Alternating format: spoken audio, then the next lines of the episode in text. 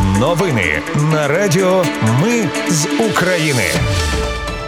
Вітаю, це Радіо Ми з України. Мене звуть Анастасія Вихор, і ви слухаєте головні новини ночі та ранку 16 червня. Понад 30 бойових зіткнень відбулось на лінії фронту впродовж минулої доби. Російські війська вночі обстріляли з артилерії Новобереслав. Українські війська продовжують успішний контрнаступ. Президент Південної Африканської Республіки Рамафоса прибув до України. А МАГАТЕ стежитиме за поповненням запасу води в охолоджувачі Запорізької атомної електростанції. Про все це та більше слухайте у випуску.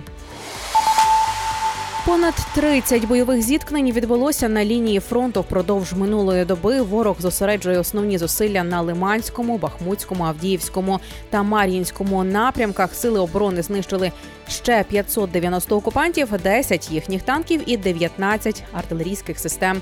Загалом Росія втратила в Україні вже 218 тисяч 500 військовослужбовців. Про це доповів генштаб збройних сил України у ранковому зведенні. Російські війська вночі обстріляли з артилерії Новобереслав. Голова Херсонської обласної військової адміністрації каже, що ворог вів прицільний обстріл житлових будинків. На жаль, внаслідок обстрілів загинули чоловік і жінка. Постраждалі від підриву росіянами Каховської гідроелектростанції отримують по 5 тисяч гривень. Так вирішив кабінет міністрів. Загалом уряд виділив 564 мільйони 870 тисяч гривень для допомоги постраждалому населенню Херсонщини та Миколаївщини. Уночі протиповітряна оборона знищила два дрони шахід у Миколаївській області. Також за минулу добу захисники неба знищили ворожий ударний безпілотник ланцет Орлан 10 Орлан 30 Зала та один дрон невстановленого типу, зазначили у збройних силах України.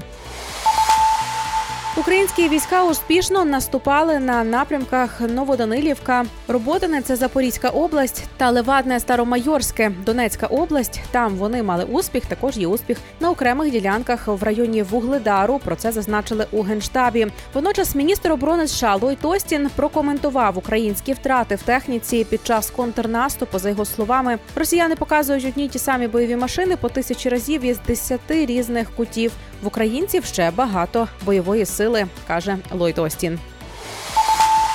Київська військова адміністрація закликала мешканців області та столиці не нехтувати повітряними тривогами, адже росіяни перекинули до Брянської області дивізіон ракетного комплексу БАЛ. Цей протикорабельний комплекс ворог переробив для ударів по наземних цілях. Комплекс БАЛ має чотири самохідні пускові установки. Кожна несе вісім ракет. Сумарний залп 32 ракети Х-35. А от вага боєголовки 145 кілограмів.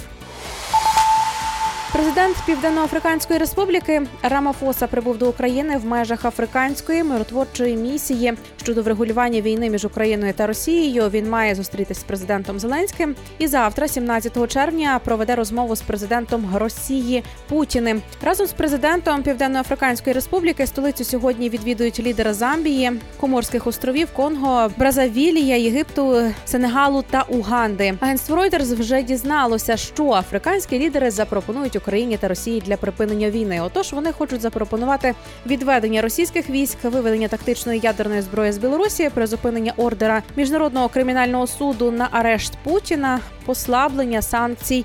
Тощо в такий спосіб очільники країн Африки хочуть зупинити бойові дії і сприяти переговорам. Україна встановила місце знаходження 11 українських експолонених, яких Росія раніше передала Угорщині. Вже відомі їхні прізвища і маршрут, за яким їх переміщували до Угорщини.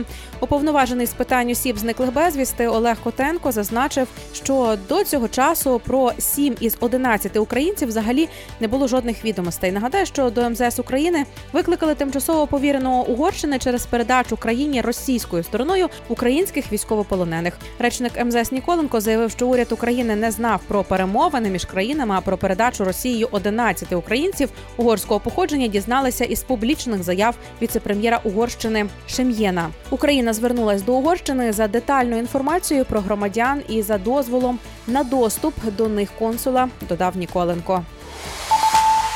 Україна отримає від Іспанії 20 бронемашин і 4 танки Леопард 2 4 Про це міністерка оборони Робле заявила в межах засідання у форматі Рамштайн, яке відбулося вчора. За словами посадовиці, в понеділок техніка прибуде до Польщі, а звідти вирушить до України. Крім цього, Іспанія надасть захисникам України польовий шпиталь. МАГАТЕ стежитиме за поповненням запасу води в оголоджувачі Запорізької атомної електростанції. Також провели оцінку ситуації після катастрофічного затоплення Новокаховської дамби. Йдеться у відеозвіті, який записав очільник МАГАТЕ Рафаель Гроссі. Він каже, що його візит на Запорізьку атомну електростанцію є першим після того, як він встановив п'ять принципів захисту станції та запобігання ядерній аварії, які посилюють важливу роль місії з підтримки та допомоги МАГАТЕ у Запоріжжі. Уряд Хорватії підтримав визнання голодомору геноцидом українців. Про це йдеться на сайті уряду. Держсекретар в МЗС Лучіч додав, що запропонованою декларацією парламент Хорватії визнає, що голодомор це вимушений голод, навмисно організований комуністичним сталінським режимом в Україні в період 1932-33 років, злочином геноциду проти українського народу. Це були головні новини ночі та ранку на радіо. Ми з України. Їх підготувала для вас я, Анастасія Вихор. Наші новини про те, що реально відбувається в Україні, без будь-якого політичного забарвлення чи чиїхось бізнес-інтересів. У нас тільки реальні факти. Якщо на вашу думку, те, що ми робимо, важливо, підтримайте нас. Заходьте на сайт Ми з України.ком та тисніть кнопку Підтримати. Почуємося у наступному випуску. Радіо Ми з України. Перемагаємо разом.